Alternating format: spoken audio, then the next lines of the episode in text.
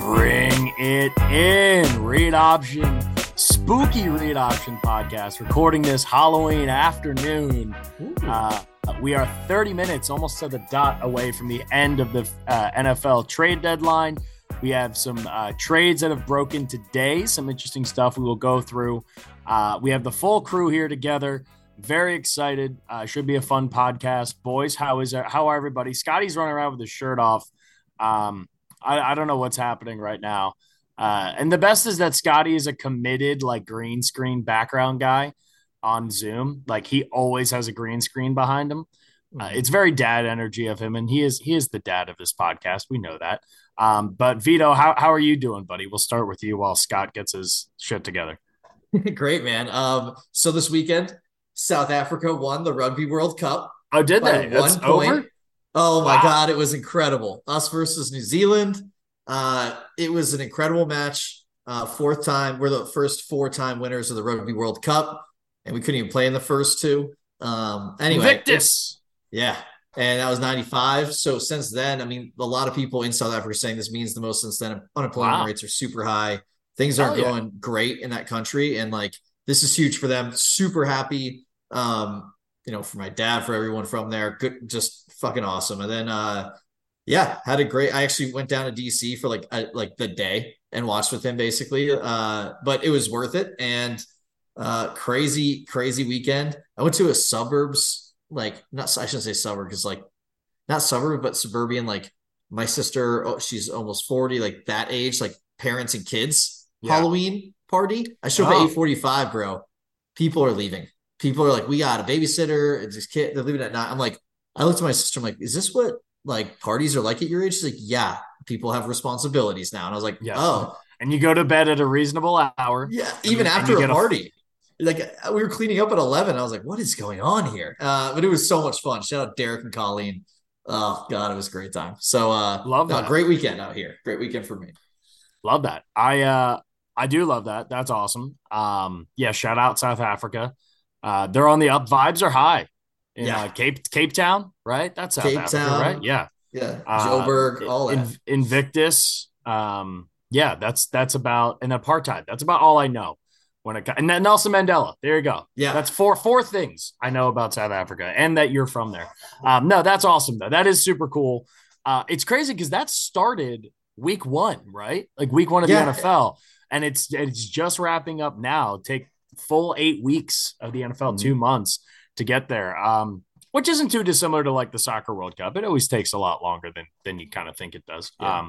But that's sick, man. Shout out to what is the mascot? Springboks. The Springboks. That's right. I was going to say it's like a rabbit, also, right? It's like a deer. It's more like a gazelle / deer. It's like a Springbok, but they They won their last three games, so the quarters, the semis, and the final, all by 1 point, which is actually ridiculous to do in rugby.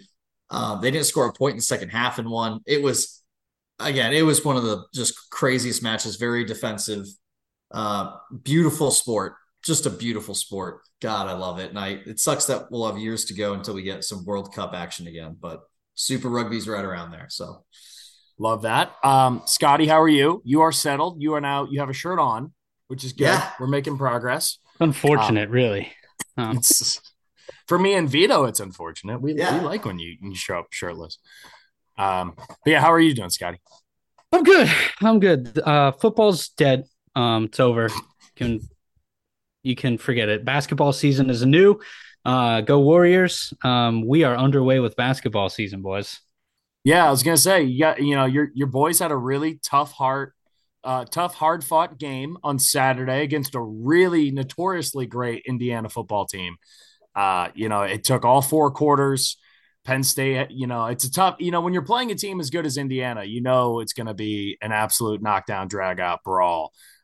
So credit to the boys for eking that win out there. Shout out Tom Allen. Still love Tom Allen. That's 2020.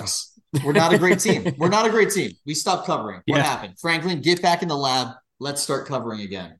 Yeah. Oh, no, that's not going to matter. We've seen the same thing for a decade. Get out of the lab, in fact, and let Manny Diaz do his thing. Coach in waiting, perhaps. No, football season's a lot. So we'll get into some of the trade deadline stuff. I do want to say, so I said this on Friday's pod that didn't get released until Saturday because, well, I got rear-ended driving home. It sucked. Yeah, second, okay, buddy? I'm good. Insurance is handling it now. Yeah, I was sitting at a red light and just got absolutely plowed into the back of me by a pickup truck.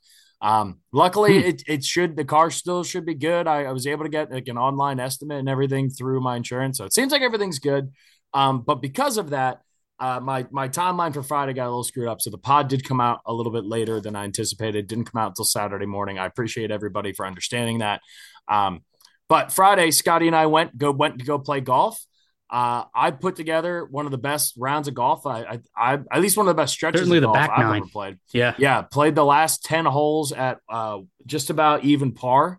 I think might have been one over, might have been even par. Had a chance, needed to birdie 18 to shoot 79 on a really, really hard golf course.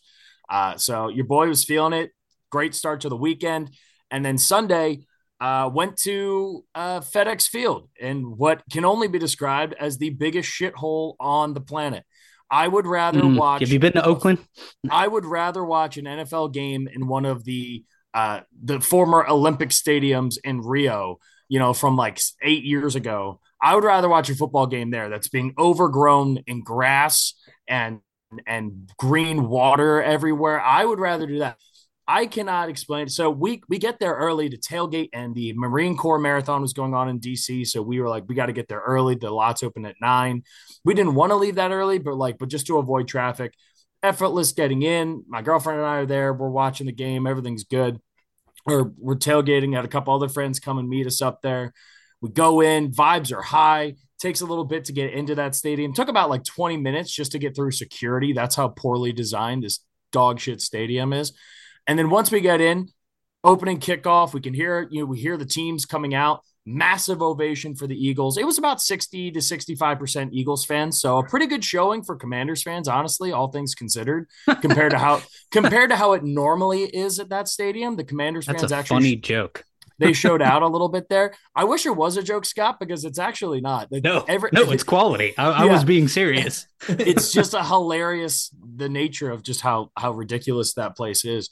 And honestly, sometimes it can take you the same amount of time to get from Philly to that stadium as it will to take you to get from Northern Virginia to that stadium. So it makes a ton of sense. But I'm pumped. Vibes are high. We go. Again, shout out to my friend Molly McCabe. She's one of the cheerleaders for the Commanders. She got us, or their command squad, they're called, which is a great name for a dance squad. I love that. Yeah. That is solid, yeah. Yeah, command squad. I thought it's a good one. So we walk up, and I didn't think there was a single stadium still active outside of maybe the Coliseum, Scotty, as you were saying, that still had, true blocked-off views. I forget, with obstructed views. Yeah. Yeah. I sent you guys the picture.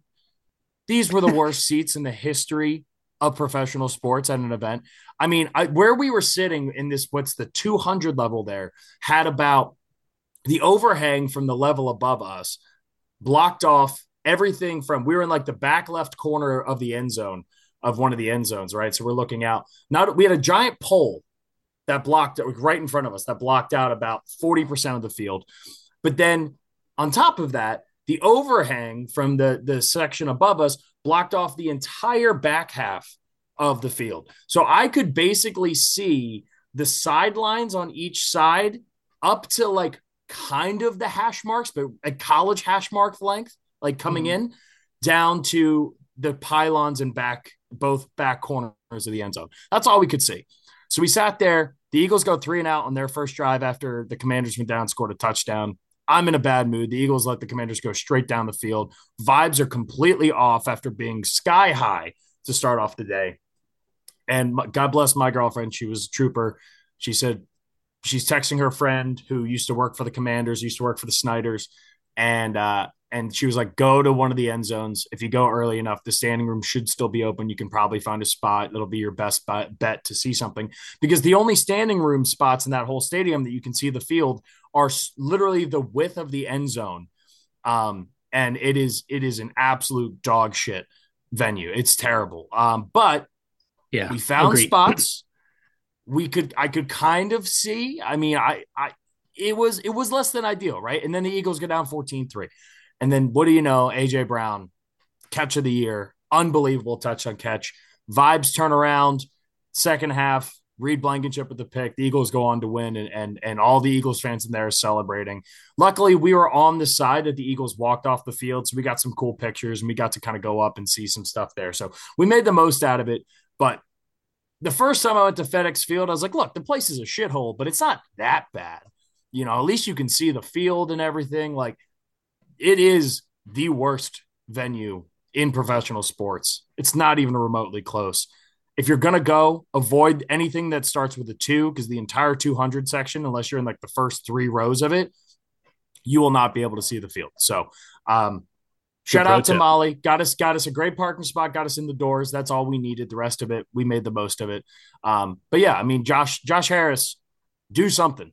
I will say too, and this is a perfect transition as we get into the trade deadline, right, that's going on here. Josh Harris, the Commanders, making deals. Montez Sweat goes to the Chicago Bears, and Chase Young gets traded to your San Francisco 49ers. You could say that my presence, you know, basically killed the Commanders. I've been to one football game in the last like 6 years, and I'll say this. I mean, results are results, right? I come in there. We get the win, and now the Commanders are trading their whole team. I don't know. Commanders fans, just saying. I'm not saying. I'm just saying. Just saying. Jeff has a track record. I got a question for you, Jeff, about your experience watching the game. So I've, like you, haven't been to an NFL game in person in a really long time. Since then, I've been watching Red Zone week in and week out. Was it different for you being at the game and not being locked into Red Zone like we usually are on Sundays? It's tough. I mean, I'll tell you what, we're recording this on Tuesday. Normally we record on Mondays. I spent a good like 3 hours yesterday just rewatching as much of the game stuff as I could so I could be prepared for the pod. I usually go back and like we'll look for specific plays and try to catch up on stuff that I took notes on. I had to basically go back and like rewatch as much of the games in totality as I could. Yeah. I love going to games in person. I actually prefer to sit a little bit higher up because I love seeing the back end stuff in the secondary that you just don't get a chance to see when you're watching it on TV. Like, I just feel like there's stuff that even on, you know, you run an option to the right or a sweep to the right or something and the camera zooms in, you're missing everything on the back half of the field. And there's a lot of interesting things you can see. I feel like I can lock in better on individual players' performances. It does suck not being as locked in to the rest of the NFL, especially with this week when it seemed as kind of weird as it was, with a lot of interesting results kind of throughout the whole league throughout Sunday. But it was, you know, if I could have seen more of the field, I probably would have felt a little bit different. I probably would have felt a little more jazzed up about seeing everything. But, you know, from what I did see, I got a great vantage point of the AJ Brown touchdown. It was on the opposite end zone of where I was at, but I saw it clear as day. And I knew the second he went up for it that he caught it. And it was unbelievable. So you see some things that are awesome. You miss a bunch of other things. It's always a trade-off. If the seats were better, if I could have seen the full field, I think I probably would have been like, you know what? I'm okay with missing a day of Red Zone for this. And as a whole, the experience was still fun. We had a great day. But yeah, you miss a lot, you know, following on the ESPN app on scores just doesn't quite hit the same. All right. Trade deadline stuff real quick. We got about 15 minutes here beforehand. We know Chase Young, he's going to the Niners for a third-round pick. Montez Sweat goes to Chicago for a second-round pick. The Commanders pull in a second, third-round pick for two guys on a team like this. Look, they're calling it in for the season, right?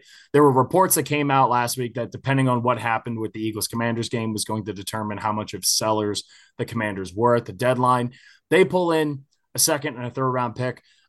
Vito and I were talking before Scotty hopped on. Love this move for the Niners because it's essentially risk-free. In addition to getting in Chase Young, which they sent a third-round pick for, they are projected to get two third-round compensatory picks in this upcoming draft because of the loss of D'Amico Ryans on their offensive coordinator from last year, as well as losing Mike McGlinchey. So essentially, you send out a third-round pick, which is going to be in the back half of the third round anyway. You're going to get two from the NFL for the compensatory stuff, and you're getting Chase Young from it. So really, you're gaining a third-round pick that's going to be in the same ballpark as where the third-round pick you sent to the Commanders were, and you get to bring in a young guy who they're not going to pay him this offseason. It's probably going to be a one-year rental. It's going to give a chance for Chase Young to go out and prove, hey, I deserve to be paid. There's a reason I was the second overall pick, all that stuff. He does have 5.5 sacks on the season, by the way. I think it's a great pickup. You can never have too much depth along either line of scrimmage for either team or either side. So I think it's a great pickup for the Niners. The Bears, I get it, right? I mean, Montez Sweat, I think he's got 1 year left on his contract after this season. So you're just adding a little bit of extra talent around a team that, you know, the Bears definitely are not in win now mode, but it's not a bad thing to have good players on your team. And I think ultimately, if there's been one big weakness of the Chicago team, I mean, there's been a lot of them, but one of them has been the defensive line and getting after the quarterback. So you send out Montez Sweat. You're the Commanders, you're adding draft capital, you're moving forward, you have a quarterback I think you feel really good about, and you kind of move on from there. Scotty, have I talked you down the ledge of the Chase Young trade yet, or are you still not happy about it? No, look, I'm fine with it. I just, like, that's not a position of need right now, and the unit is underperforming anyway over the past three games. For the team to invest $1 billion on that defensive line, for Nick Bosa to have like 1.5 sacks this year, abhorrent. They have been just annoying the hell out of me over the past three games against two what I think are mediocre teams and one really good one. But to me, I get it. You get the two compensatory picks. You end up with a third round pick and Chase Young in that scenario, which is fine. But now, like, to me, there's no excuse. You have, at least on paper, you have literally the best defensive line that has ever been constructed in the history of the National Football League. Wow. On paper. Would I rather be in the situation that the Philadelphia Eagles are in right now? Hell yes. Because Jalen Carter has come in and proven himself. Because Hassan Reddick has come in and been an absolute monster. Because Fletcher Cox can rotate in and out, and you talk about depth on that defensive line. Jordan Davis has been awesome this year. Those guys have proven themselves so far this year. On paper, the $100 million invested on that defensive line, that's supposed to be the most elite unit in the entire National Football League, has not been. So there's no excuse right now, none. You have to go out and do it with all the guys on that roster, and that's my gripe right now. Go out and do it. And you got a bye week, so you get him a little more acclimated to the defense. And I think it's, in the end, it's going to be good. An elite young pass rusher who, if he can stay healthy, and I think he will be able to with the ability to rotate with the depth we have. I think it's a good move. I really do. Yeah. You know what? And I think that's actually a pretty fair rationalization of the whole situation. Like, I don't think it's crazy for you to be disappointed with what this team, especially like Bosa is coming off of the unbelievable year he had last year. He has not been the same guy this year, and he's still like terrifying when you go up against him. But I think he's got like 2.5 sacks this year. His pressure numbers are down. We know sacks aren't the end all be all. They're really not that. They're not necessarily a direct correlation into like being a really, really good pass rusher. But ultimately, like, the nice thing you have here is you have 8 guys right now. And I was just pulling it up here. If you look at the defensive line for the Niners, it's Bosa, Chase Young, Hargrave, Eric Armstead, Drake Jackson, Randy Gregory, Javon Kinlaw. Like, all of those guys have either been really good in the past or have had moments. So again, on paper, sounds great. Again, on paper, it does.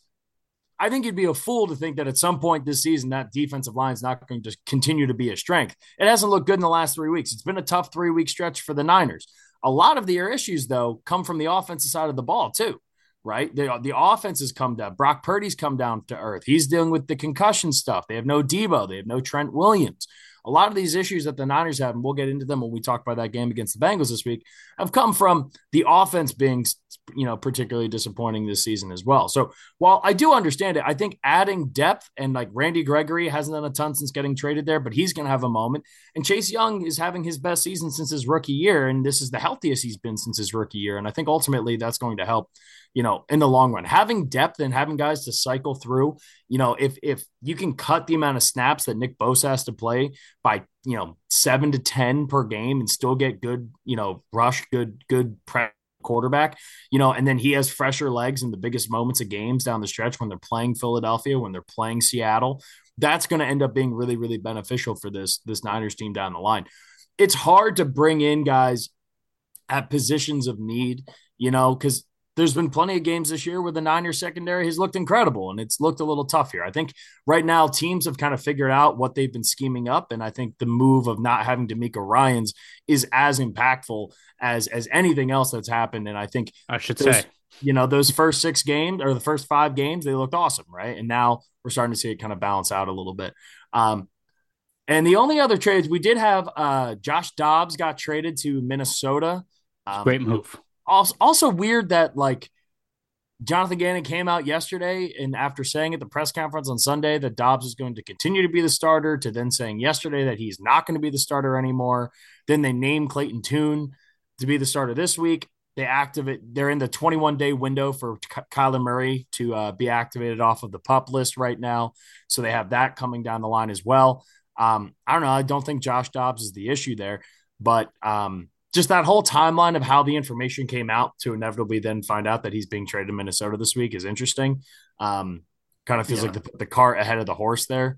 Like I said, first-time head coach, not to do it. What, yeah, and Call of Duty comes out in 10 days. So what are we doing here thinking that Kyler is going to have any sort of awareness on what's going on the football field? That's a great point. It sounds like they're trying to tank. That's all I'm saying. You don't tell Kyler you're starting in November. That's a terrible idea every year.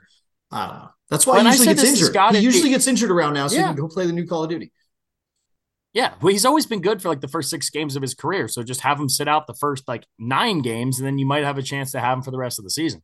I said in those 9. I said to that's true. That's a fair point there, Scotty.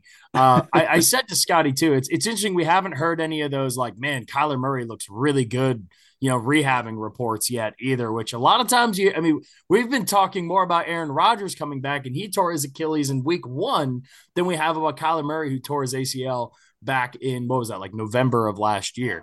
We'll see what ends up happening. I think we'll see Kyler Murray pop out here soon. The only other trade that happened, I think, today so far as we hit the 7-minute mark to the end of the deadline was Donovan Peoples-Jones going to Detroit for a 2024 sixth rounder. Adds a little bit of depth there. It's weird because I feel like Detroit has a pretty good room of wide receivers. Obviously Amon-Ra, but you have Jameson Williams, who has, boom or bust a little bit in his, really true rookie season so far here in the NFL.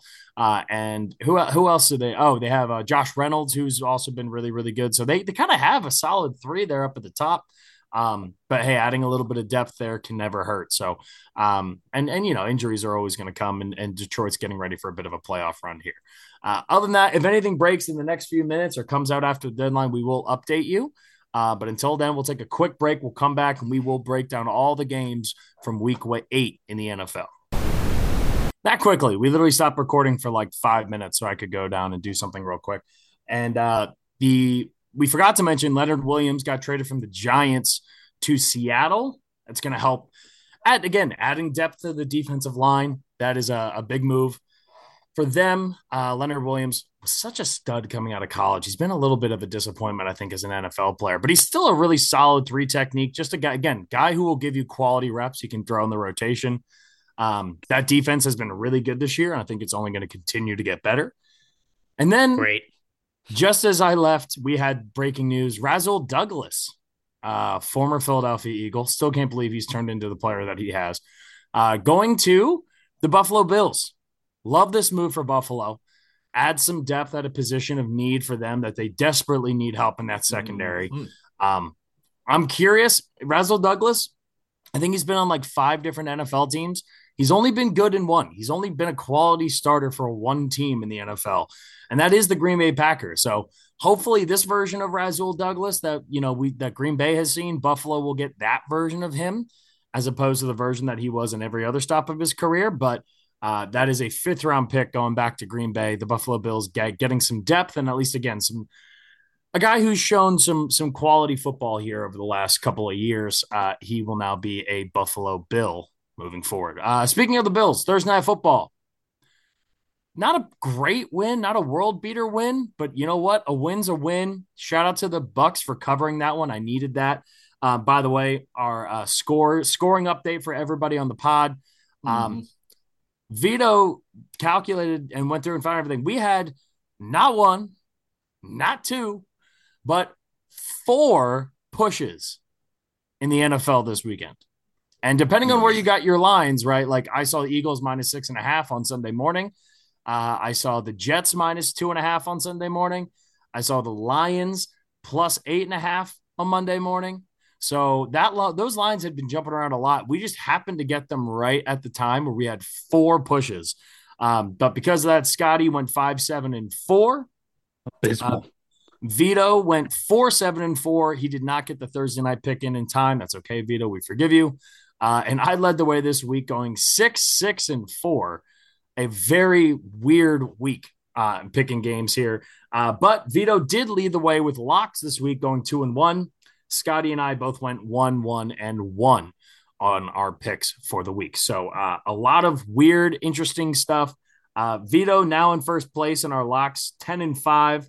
I'm 11-9-1, and Scotty 7-10-1 on the locks. Our overall stuff, Scotty still 10 games above 500, 46-36-7. Vito 31-27-4, and I'm at 61-51-8. 8 pushes already through 8 weeks of the season, which is by far the most we've had throughout a season, and it's only 8 weeks in. So, Vegas, yeah, that's weird. Vegas is killing it this year. Yeah. Vegas has been cleaning out. Not the Raiders. Vegas, no, yes, as a city. To be clear, definitely not the Raiders. Not that you needed us to explain that, but definitely not the Raiders. But yeah, look, the Bills get a win. They stopped the bleeding a little bit. It didn't look great, but we did see a little bit, and I still think the Bucs are a pretty solid defense. And if it wasn't for the garbage time touchdown in the fourth quarter, you know, this is a 2-touchdown win by Buffalo. It was just a game where I feel like they just needed to kind of get back on track. They have the 2 touchdowns in the second quarter. They come out hot in the third quarter, score a touchdown. They hold on to that lead for the rest of the way. The Bills kind of back. I still think that defense has some question marks to it. And the offense, if it looked a little bit cleaner on Thursday night, but still not exactly what we're accustomed to seeing from this Bills team. But they sit at 5-3 right now, and are still a very dangerous team. They still have Josh Allen and Stephon Diggs, so they're still going to be really good at football. Yeah, no, for me, that's the moral you take away from this game is, a close game against a team that in the Bucs who's starting to struggle a little bit. But Josh Allen looks much better than he has over the last 4, 5, 6 week stretch.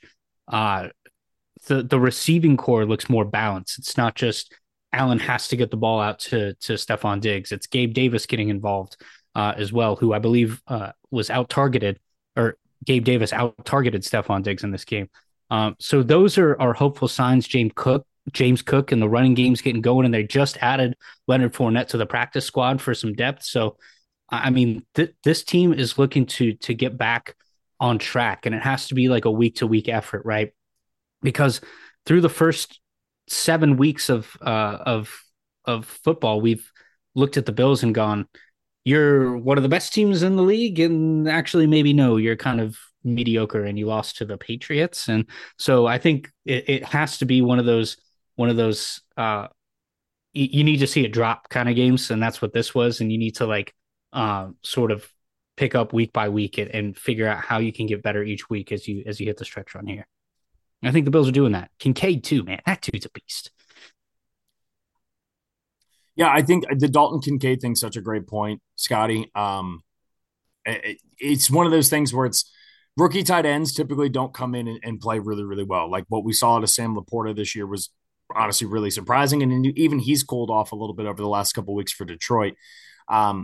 But I think now that he's kind of caught up to speed and Dawson Knox has gone through some injuries stuff here a little bit, getting him more involved into the offense is only going to make their offense that much better, right? Having that threat over the middle, because you're still going to have Gabe Davis to take the top off. You're still going to let Stephon Diggs be Stephon Diggs, and he's still going to be your top-tier guy.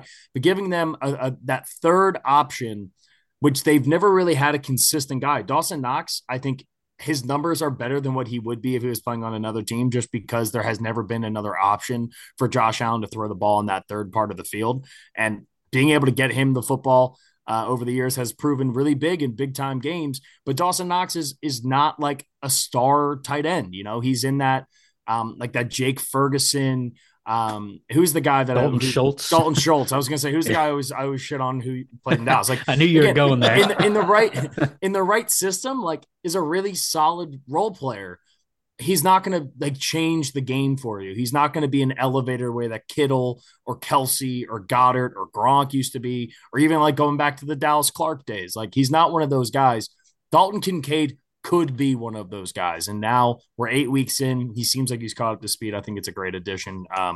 And the running game too. I agree. Better defensive performance for them than we've seen in a while, but you're also going up against Baker. You're going up against an offensive line that's banged up. So there's plenty of opportunities there. But this is, like I said before, it's a get right game for Buffalo. And they looked better this week. They looked better. Vito, any other thoughts here on this game? Still feeling confident in the Bucs to take on the NFC South? Listen, I don't think anyone really expected them to beat the Bills. Yeah, I think that ride their schedule out. Let's see how it goes, but I think they can still do it. I think it all comes down to those divisional games. I love how the NFL schedule does this, but right in the last quarter of the season, all of a sudden there's like a bunch of divisional games that matter right at the end. So yeah, I think they'll all be in it. I think it comes down to that like 4 to 5 game stretch. Well, and as of right now, the Falcons and Saints are both 4-4. The Bucs had a bye week. They're at 3-4. So a half game separating all three of those teams from the top of that division. Don't think we're getting a wild card team from that division. So ultimately it's going to come down to who ends up winning that division to represent the NFC South in the postseason. All right, let's go to the 1:00 games on Sunday. Next week, by the way, we go back to an early game. Chiefs Dolphins will be our Germany game next week, which should be a very, very fun, entertaining early game. Everyone remember to set your clocks that day. That has to be the best foreign soil game that has been played. Well, remember the Chiefs Rams legendary Monday night game was supposed to be in Mexico City. Right. Yeah. And then they had to move it last second. So I think you're right. If you're talking about games that's scheduled to be overseas, I think that Rams Chiefs game might be up there. But that game wasn't in foreign soil. So I think you're right, Scotty. I think this will be the best one. 1:00 games. Cowboys 43, Rams 20. This was exactly kind of what I thought it was going to be, which was that the Cowboys had been a little too quiet. They hadn't been playing super clean football. They needed a big time, like, hey, let's come out here. Let's win a big time. Let's just dominate this team, right? It's a game that not a lot of people are paying attention to. The Cowboys came out and they do this, right? They've done this during the entirety of the Dak Prescott era in Dallas, which is that they're really quiet. They lose a couple of clunkers. They're not playing the best football. The national media is not talking about them as much. And then all of a sudden they come out and they hang a 40 spot on a bad team. And that's exactly what they did. They came out, they dominated this game. The first half defense looked great. There is a noticeable trend though with this Cowboys team, which is like when the defense scores a touchdown, all of a sudden they're blowing people out.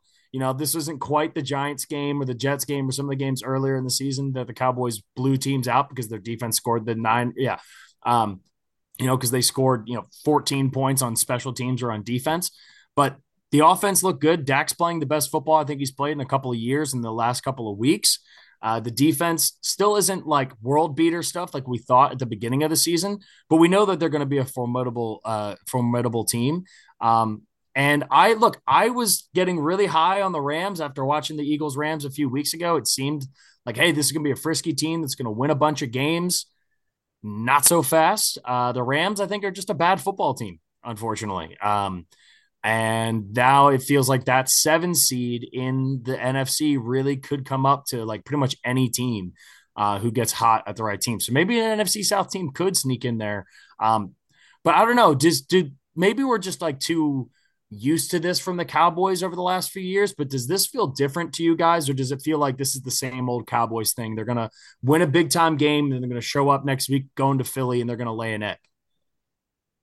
I think the difference is the defense can keep them in games a little bit better than I think like 3 years ago, specifically, like thinking back further. I don't know. I really believe that this is a better all around. The ceiling of the entire team is higher, I think, than it's been before in terms of offense and defense. But I don't think this team is consistent enough. I was shocked. I remember early in the year when people were picking them to win the division and everything. Like, I just think that they are what they are, and they're going to be up and down. They'll make the playoffs, and let's see if they can actually do something. I think that is the difference. I think this year they're like, you know, I think they're pretty much set to be the wild card team. They're playing really well. Yeah. But it comes back to the consistency for me, right? They're going to keep doing the same thing, which has been the trend so far this year. I don't expect anything different. We still haven't seen the Mike McCarthy game. You could say it was the Niners one, but they absolutely got bodied on both sides of the ball in that game. But yeah, we haven't seen the Mike McCarthy game yet. Tony Pollard hasn't been as involved as we need him, or as Cowboys fans need him to be. And Dak Prescott is still a good quarterback, but like, this is a game where CeeDee goes out and gets 12 catches and 158 yards. Next week, what's going to happen? He's going to go get like 4 catches, 43 yards, and maybe get a touchdown, right? Yeah. This is the kind of like up and down that we've been talking about with the Cowboys. So, you know, prove it to me week to week. Okay. That's all I'm going to say. I just think that there's too many inconsistencies through a number of years that I'm not just citing this year, through a number of years, especially with Mike McCarthy being there, that I don't think they're going to change. I think they're a playoff team, yes, but I don't see how week 9 is going to make me think a whole lot differently than I do already through 8 weeks. Yeah, I actually agree with both of you. On one hand, I think the defense is more legit than it's ever been in this era during the Dak Prescott era, right? And because of that, I think it gives them opportunities in big games, and we've seen they're also banged up defensively still, right? Like, not having Tre'Davious White, who's, you know, arguably their, you know, second or third best player, is a really big deal. Not having, am I blanking on the middle linebacker for them, Van Der Esch, right? I think that's a big deal for them, right? So the defense, I think, because of Micah Parsons, because of DeMarcus Lawrence, because of the interior part of that defensive line, I still think is going to have games where they can just control the line of scrimmage. The one thing that gives me hope, and this kind of continues down with where I kind of agree with you, Vito, is like, it feels like they finally clicked for them this year, or at least in the last couple of weeks, rather.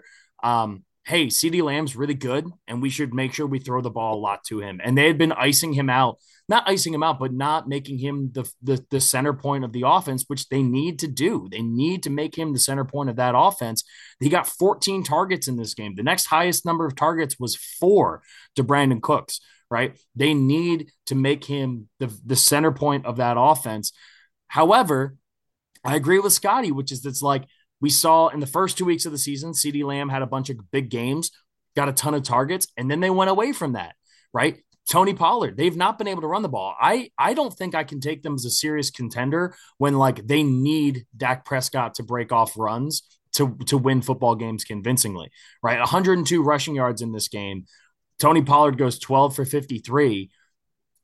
I need to see more consistency in the ground game, especially when they're going to go up against really good defensive lines in the postseason, like San Francisco, like Philadelphia. And now you could probably also throw Seattle into that mix as well. So to me, it's like, I need to see them do this for a consistent amount. And if they go to Philly and win next week, right? And at that point, the Eagles would be 7-2. The Cowboys would be 6-2 because they have a bye. So technically, the Eagles will still be in first place. That's a huge, huge swing, especially because the Eagles then go on a bye week. By the time the Eagles play again, they could be going from first place to second place in that division and lose first overall seed in the NFC. So this is a huge opportunity for Dallas to come out. And we haven't seen a, you know, Dak versus Jalen, with Jalen being a really good quarterback, game yet, right? When Jalen played the Cowboys earlier in the season last year, they were going up against Cooper Rush. When Dak went up against the Eagles on Christmas Eve last year, he was going up against Gardner Minshew. So seeing that head-to-head with both teams at full strength is going to be a really good indicator to me if this Dallas team is legit or if it's going to be more of the same.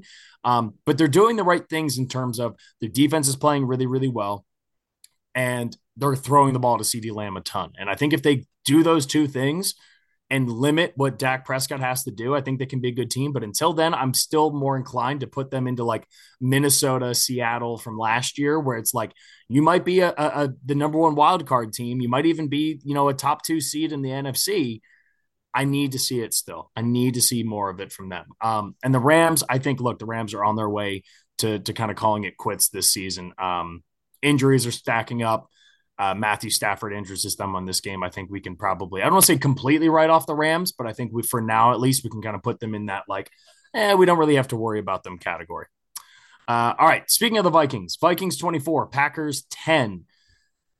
Kirk Cousins goes down with an Achilles, and that sucks. Objectively, it does. He played really, really well against the Niners on Monday night. He was playing really, really well against Green Bay in this game before going out.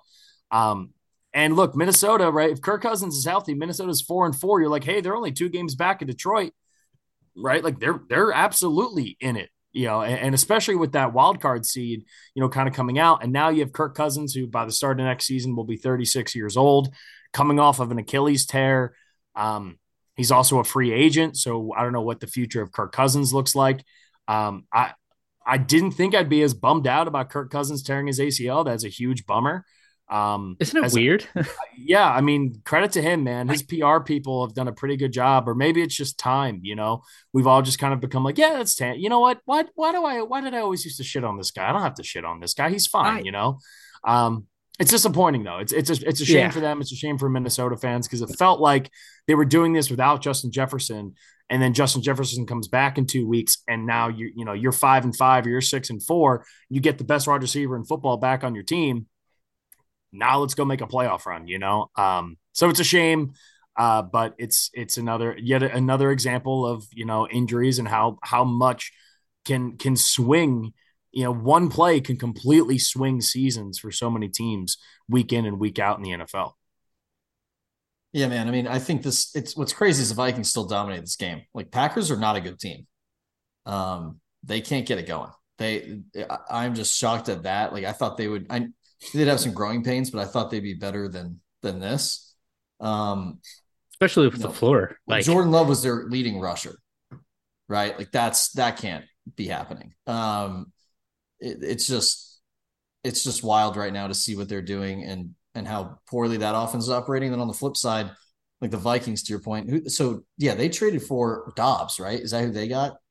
Correct. Yes. Yeah. So now it's like, to your point, Dobbs on the come up. Now he's all of a sudden on a team that's pretty decent. And like, let's see what he can do now with, to your point, when JJ comes back. And I don't know, this will be a whole different look for the Vikings. I'm going to guess in the next couple of weeks. So very uneventful game, I would say, like besides again, the injury, that was the big thing from this, the big takeaway.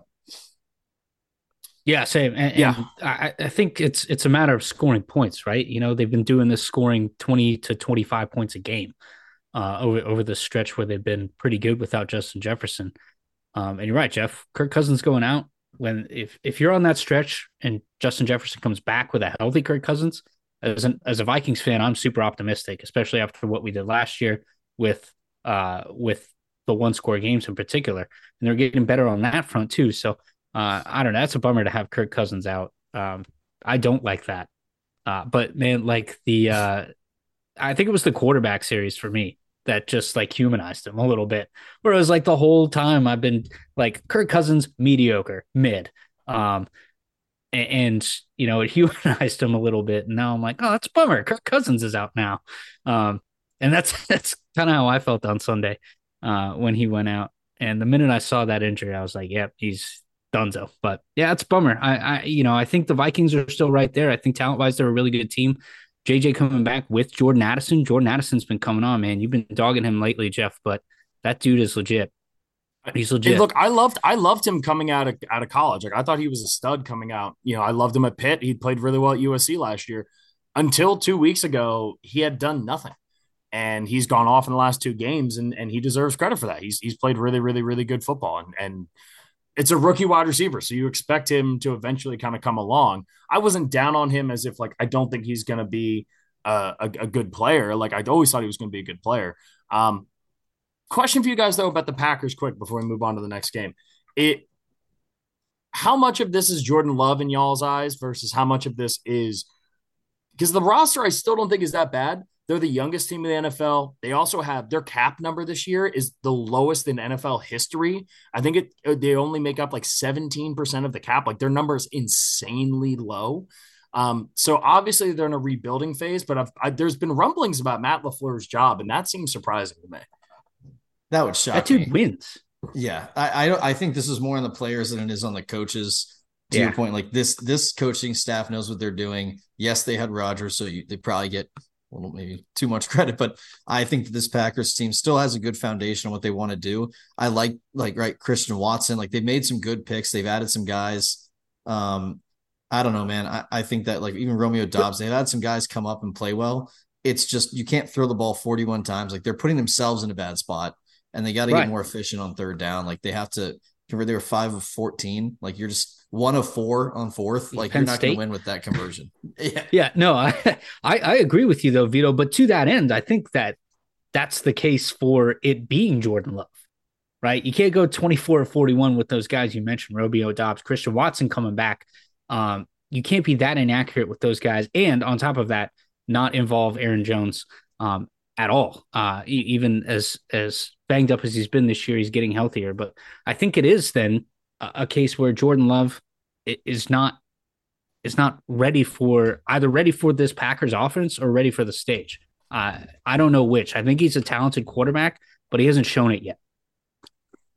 Yeah, I think it feels like they've done too much with him in terms of trying to develop him. I was listening to Mike Sando, who does his quarterback tiers every year, and he follows that position really very closely. And he was talking about just some of his mechanics. It's very like, it looks a lot like Rodgers, like the way he kind of backpedals and his drop back. And he's got a little bit of flair when he throws the ball, and it does kind of look like Rodgers a little bit, but I don't think he's even close to seeing the field the way that Rodgers has, you know, even at that point in Rodgers' career saw the field. So I think simplifying things, making easier reads, trying to put him in positions to succeed will help him moving forward. All right, Titans, Falcons, Penn State legend Will Levis. I mean, look, I told you 2.5. And you know what? Of course they hit it in this week, right? Of course they covered the 2.5 because it's always when you least expect it, right? It's always with the Titans when you least expect it. And at this point, I was like, I even helped talk you out of it. I was like, there's no way rookie quarterback starting off against a good defense. Yeah, I mean, look, Desmond Ridder continuing to struggle. He gets knocked out of this game, was evaluated for concussion, apparently cleared concussion protocol, but then in comes Taylor Heinicke, and that offense looked significantly better with Taylor Heinicke. I think if Taylor Heinicke has been your quarterback, and I understand why they're doing it, you spent draft capital on a young player. You want to give him opportunities to succeed. You want to allow him chances to step up and like turn into something potentially. But if I'm Atlanta, I'm like, look, how many more years do they have? I mean, Kyle Pitts is in his third season. You're only going to get 2 more years with him on a rookie contract, right? Drake London's in his second year. You have a limited window here, and you have a quarterback who could go out there. If Taylor Heineke's playing in all 8 of these games so far for the Falcons, I think the Falcons are more likely to be 6-2 than they are 4-4. And I hope the Falcons will at some point hand the keys over to Heinicke. As much as I love Desmond Ridder, I understand, like, you can't just make that switch because it can mess up the mental side and the mental confidence that a young player can have, like Desmond Ridder. But this was a game that, like, the Falcons made a push there in the end.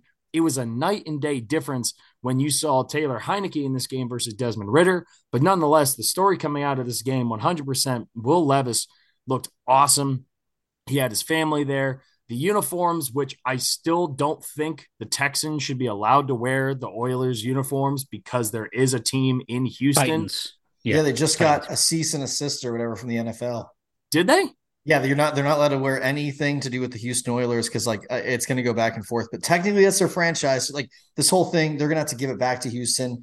I totally agree. Those uniforms are sick. I forget who said it, but, like, I love old football. we talk about all the time.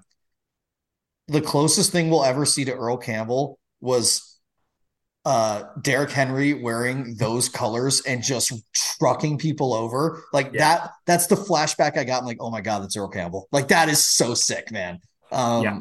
Oh God, I love it. But yeah, so they're not allowed to wear them anymore. Good call. Cause that's exactly what they were like. No, not anymore. Like they're playing Houston. When they play Houston again later in the season in Houston, they were going to wear them in Houston, which feels like a major middle finger. To me, it was like, what if the Ravens wanted to wear like the old Browns uniforms or the Colts uniforms? Yeah.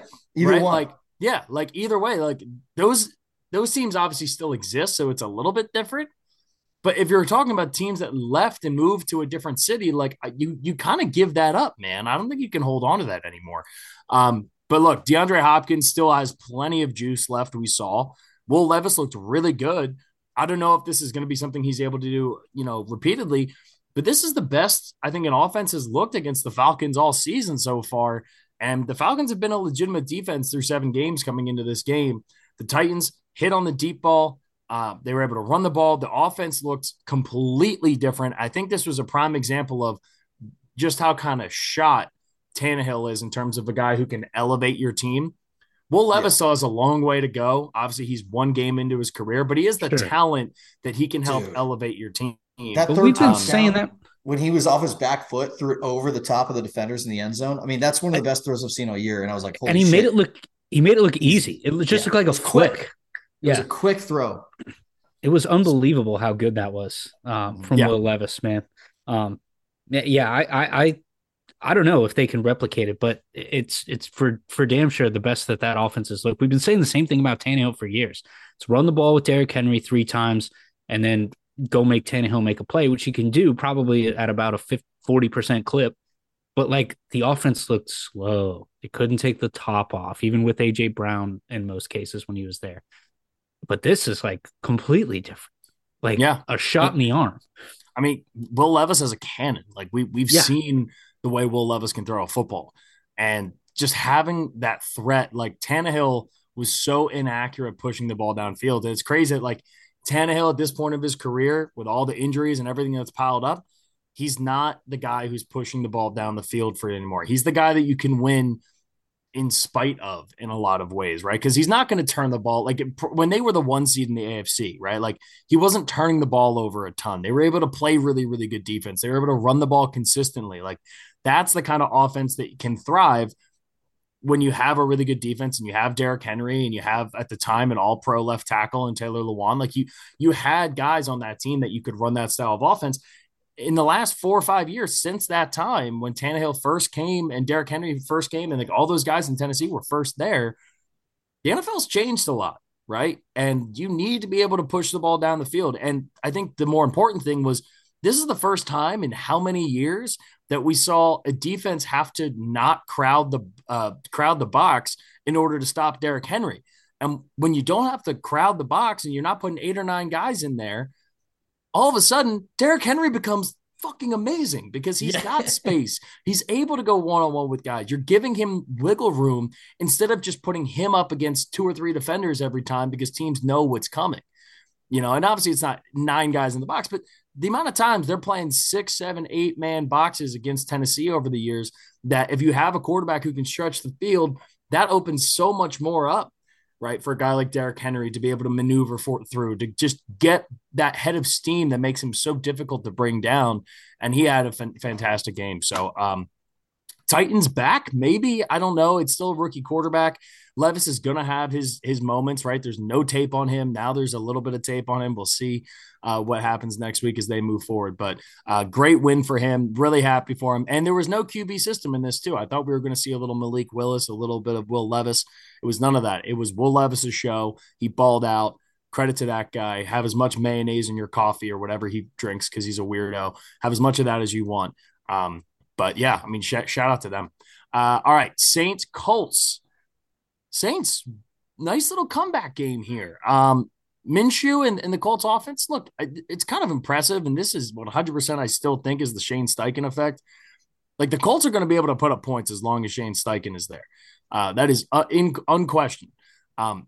The defense, however, is going to be a totally different conversation. I was impressed with what we saw at Derek Carr. This is the first time since the AC joint injury that I think we're seeing Derek Carr be able to stretch the field out a little bit. 19 of 27, 310 yards. You got a little bit of Taysom Hill in the running game too. Kamara broke off a couple of runs. He looked to have a little bit of burst to him.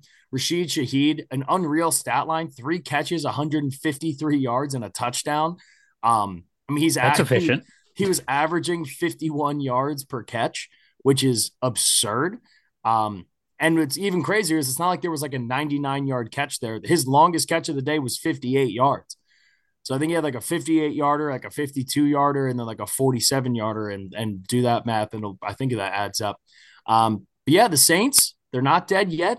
The defense didn't look awesome in this game. I also thought it was a little weird because this game was, you know, the Saints were only up 1 going into halftime in this game. Jonathan Taylor, 12 carries, 95 yards in the first half, and then he didn't play. I think he only played like 4 snaps in the second half, which was a little bit weird because like Jonathan Taylor was on his way to like a 200-yard game. And then they just pulled him and handed the ball off to Zach Moss the rest of the day.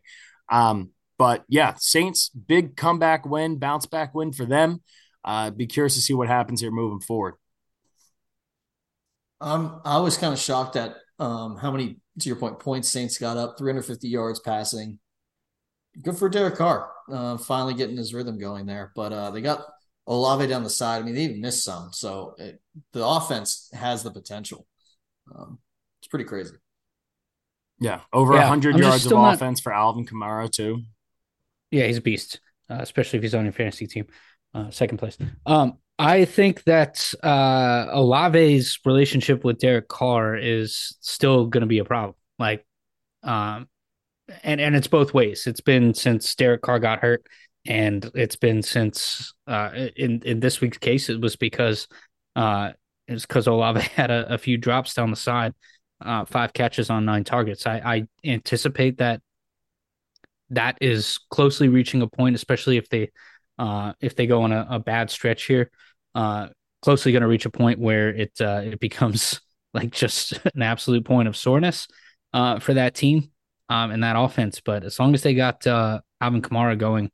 I think, and I've said this before in weeks past this season, as long as he's going, I think they're going to be in good shape because that team, whether it's through the ball, through the air, or on the ground, that team runs through him right now. Michael Thomas playing above what any of us thought was capable, 4 catches for 68 yards. So the ability for them to be able to now take the top off the healthier Derek Carr gets, I think is going to help them on offense. But the Chris Olave thing, it's going to be a real problem. I mean, look, Olave had a bit of a rough week last week. You know, he pulled a Zach Bryan. You know, he said, you know, sorry, officer, you know, don't you know who I am? Tried to pull that off. Didn't work for him. Backfired a little bit. And yeah, I do agree with you, though. I do think that dynamic should be better. But we've also seen flashes where Olave's had really good games this year. And I think I'm not quite ready to write that out because I still don't think Derek Carr's shoulder is completely back, but I think we're getting close to that point. I think they have their bye week coming up here too in the next couple of weeks. But ultimately, to win that division, you just got to hang around 500, right? You drop one, you win the next week. You win one, try to string a couple together. That's really what it's going to come down to. And then when they have their opportunities to win games against divisional opponents, you know, like they beat Carolina in week 2. They lose that game to Tampa Bay. They have Chicago coming up this week and then Minnesota, and then they hit their bye week. Then they have that game against Atlanta in 4 weeks from now. So that'll be at what, week 11 or week 12. That'll be a really interesting game too, because those are the games, that one, and then in week 18, those will be the games to ultimately decide that division. But they're in the mix, man. They're absolutely in the mix to potentially steal that position and find their way in the postseason. All right, Dolphins, Pats. Not a whole lot to glean from this game. I mean, the Pats are a bad football team.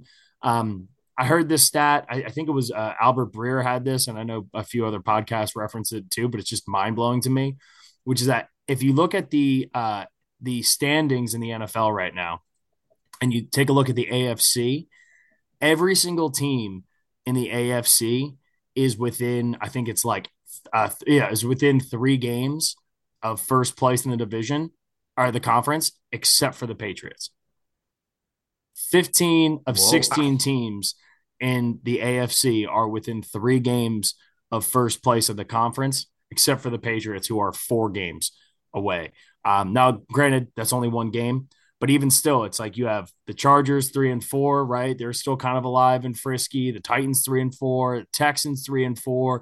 You have all these teams that are all now a full game. The Colts, Raiders, and Broncos are all 3-5. But look, the Broncos are playing better football than we've seen. The Raiders, I think we can agree on, are done.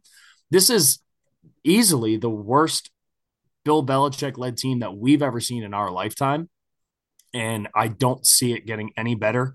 The defense, I don't think, is that bad. I mean, honestly, holding the Dolphins to 31 points, like, is not terrible, you know, considering how dynamic that offense is. But Mac Jones is terrible. There were reports that his name was getting floated around by the trade deadline. Nobody wanted any part of Mac Jones. I think he's like very similar to Carson Wentz, but without like the top end talent. Like Carson Wentz had the almost MVP year when the Eagles won the Super Bowl, right? And like everyone really liked, you know, Carson Wentz because he was playing really, really well. But you always heard the stories about how much of a shithead he was in the locker room and how weird he was and just bad leader. I think Mac Jones is very similar, and I know – I remember it was me and Scotty or me and you, Vito, when we were talking about the Nick Saban was on before the Jalen and Tua showdown on Sunday Night Football a couple weeks ago. And Nick Saban was talking about, like, the one thing with Mac that he used to call him McEnroe, like John McEnroe, because his body language was so bad, right? Like his body – and you see it in games. Every time they panned him on the sideline after an interception – it's bad. That interception he threw, I think it was the one in the first half, was one of the worst interceptions you'll see in an NFL game. Bill O'Brien has not resurrected, you know, whatever we saw from him his rookie year. But, hey, if you're Mac Jones, at least you have the one Pro Bowl your rookie year, right? You know, that flag flies forever. Feels like it was a little bit of a get-right game for the Dolphins. You know, again, the offense moved pretty well. Tua throws for 3 touchdowns. Jalen Ramsey comes back, which is really big for this team. He has an interception when his first game back. And I think he's a huge difference maker for what the ceiling of the Dolphins can be. Having a guy like Jalen Ramsey, who's kind of morphed into, and we talked about this when he was on the Rams, he's kind of morphed into like that Tyrann Mathieu player, right? He played that star position when he was in with the Rams, and Vic Fangio is going to find ways to put him in, not necessarily just straight up man coverage or drop him back on a cover 3 zone. Like they're going to have opportunities to use him as a weapon defensively. And I think the plays with his instincts, his big playability, I think that's going to be a really big difference maker for this Dolphins team because the defensive line has talent. You have Bradley Chubb, you have Christian Wilkins, right? Van Ginkel's been really, really good in that linebacking room.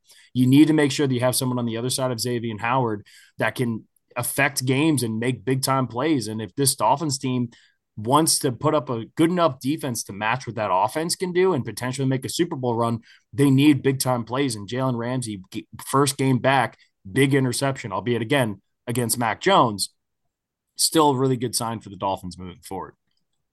Yeah, they needed some help on the secondary, and that's exactly why they brought him in, right? Like they needed him to make some plays, just 1 or 2, especially in the bigger games as they get down the stretch. Dolphins are an interesting team. I would say obviously very good, but like they are starting to play inconsistent in the last 4 weeks or so. Getting back to a stride here, like the sign of a good team, right, is they beat the teams they're supposed to. That's what they did, even in division. So good for Dolphins. Winning by 14 is no joke either. So pretty impressive. Don't know what the Patriots are going to do. That seems like that's something to keep our eye on probably around like, say like weeks, I don't know, 10, 11, 12. If they're still really, really bad, I don't know what's going to happen there with players, with coaches, all that. When, and they stood pat at the trade deadline, which doesn't help their cause either, whether for this season or for the future. So not a good situation there. But for the Dolphins, I think their offense, you know, it was a get right game for them in that offense, especially as well as the defense played last week or 2 weeks ago now, I guess, for the Eagles. So. You know, I think they're obviously able to throw the ball as well as anyone.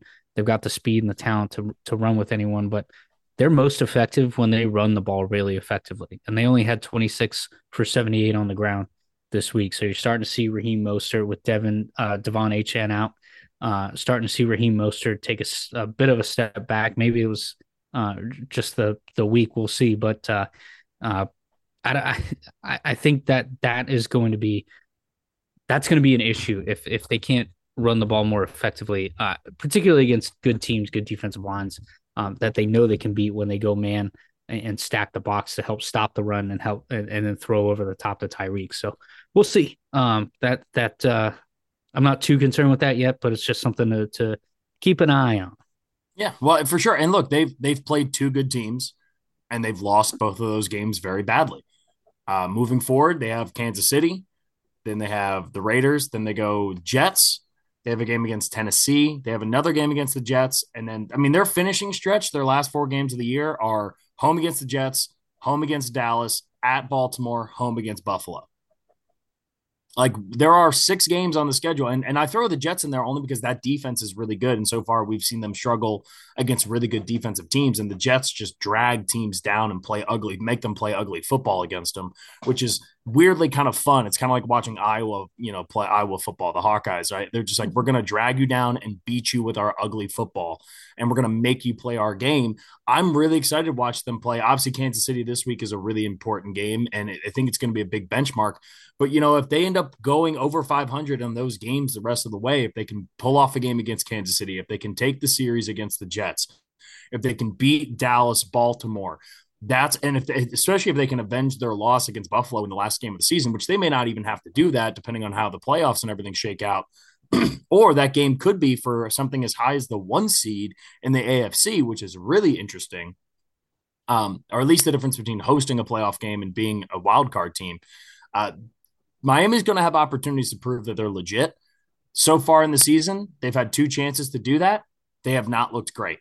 And I'm very curious to see what that continues to look like as the season goes on. Speaking of the Jets, they find a way to get it done here against the Giants. Really, really ugly, disgusting football game, but beautiful at the same time. Vito, I know this is a game that's like right up your alley.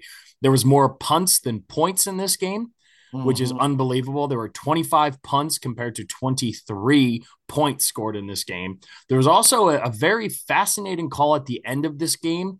The spot there that the New York Jets offensive lineman spotted the ball basically for the officials. The official came in, tapped the ball to put it in play, and they were able to get the snap off.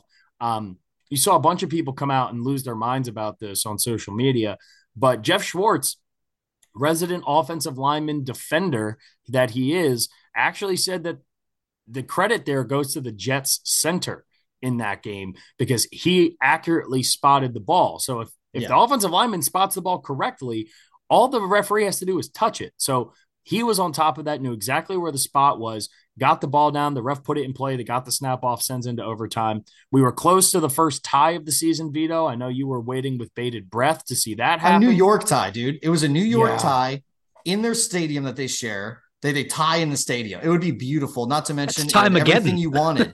Yeah, it had everything you wanted for a tie. Low scoring, a lot of punts, missed field goals at the end, horrible third down percentage. Both these teams only had 2 third downs between 34 opportunities they had each combined. So 4 out of 34 they were. I mean, this is atrocious. Atrocious. It was disgusting football. Also, shout out to Tommy DeVito. Dude, he had -9 passing yards. Paisano. -9 is what the Giants ended with. -9. I believe it. That again, like every 14 attempts. It's so bad. And Tyrod got knocked out of the game. And so that was a huge part of it, but you're not going to ask Tommy DeVito to throw the ball that much. No, I mean, you can't. I guess if you're a Giants fan, you look at this and you're like, hey, well, Daniel Jones got cleared on Monday and he's coming back this week. But, it was a bad game. Shout out to Saquon, because Saquon still putting up over 100 yards in this game is fucking ridiculous considering how ugly of a football game that this was. But yeah, my God, just awful. And I will say this too. The 2 throws that Zach Wilson made on the final drive were fucking sick. Okay. Incredible. Yeah. That was such a good try to get them down and to get the spike off. That throw was unreal. by Zach Wilson. So maybe he just needs to play every snap as if there's only 15 seconds left in the game. Yeah. And then maybe the offense will start to move a little bit. Good recipe. I don't know. Maybe that gives you hope. I will say, I just love that this Jets team is like, this is what we are. Everyone on our team, including Zach Wilson, knows they're not going to put up a lot of points. So all that they're going to do is say, defense, make this game as ugly as possible, and we're going to figure out a way to try to win it. Robert Saleh seems to be a really good coach in terms of game planning. Doesn't seem to be a great coach in terms of in-game stuff, but they found ways to get it done. And the Jets, despite everything, with only 5 snaps of Aaron Rodgers on the field this year, are over 500 at 4-3. I called it. Just like we drew it up. Just like we drew it up. Exactly. Yeah, it was terrible. All right, got a couple more games here in the 1:00 games. Jags, Steelers. Jags win this game 20-10. 5 in a row. Duval is going nuts right now. Look, this is a weird game as well, right? Pickett getting knocked out of this game. Then it's the Trubisky show. It's more of the same with Matt Canada, man. I can't keep watching Matt Canada. At this point, it's getting to like Matt Patricia and Joe Judge being the co-offensive coordinators for the Pats last year. Like, this is coaching malpractice at its most relevant. It's so bad watching this Steelers team try to run offensive plays when there are legitimate weapons and not a terrible offensive line. But it is just so painfully obvious how terrible this offensive scheme is. The Jags, it wasn't a perfect game. The Jags keep winning these ugly games, and because of it, they're now tied for the best record in the AFC. If they had pulled off that win against Kansas City, which they should have, they could be 7-1 right now, which is crazy to think. It's ugly. It's not super pretty. But it is starting to give some whiffs of the 2017 team that Doug Peterson led for the Eagles, right? It's a young player, second season with Doug Peterson. Defense is playing good. You have some veterans on the back half of that defense. You have some young, explosive receivers. Travis Etienne, I think he's top 5 in the league in rushing right now. The Jags are winning football games, and learning how to win and learning how to not lose games sometimes is just as important as coming out and blowing teams out, especially with how the NFL has looked this season so far. So credit to Jacksonville. Shout out to Nick Calcaterra, the only Jacksonville Jaguars fan I know. He deserves it. He sent me some fire stats I gotta send off. All these credit goes to Nick. First of all, the Jags now have the longest active winning streak in the NFL. Wow. All right. Their last win streak, so they set the record for 5 in a row. Their streak before that was 4, and it was in 2007. They are not a team that has streaks like this. I think this might be the longest in their franchise history. It's crazy.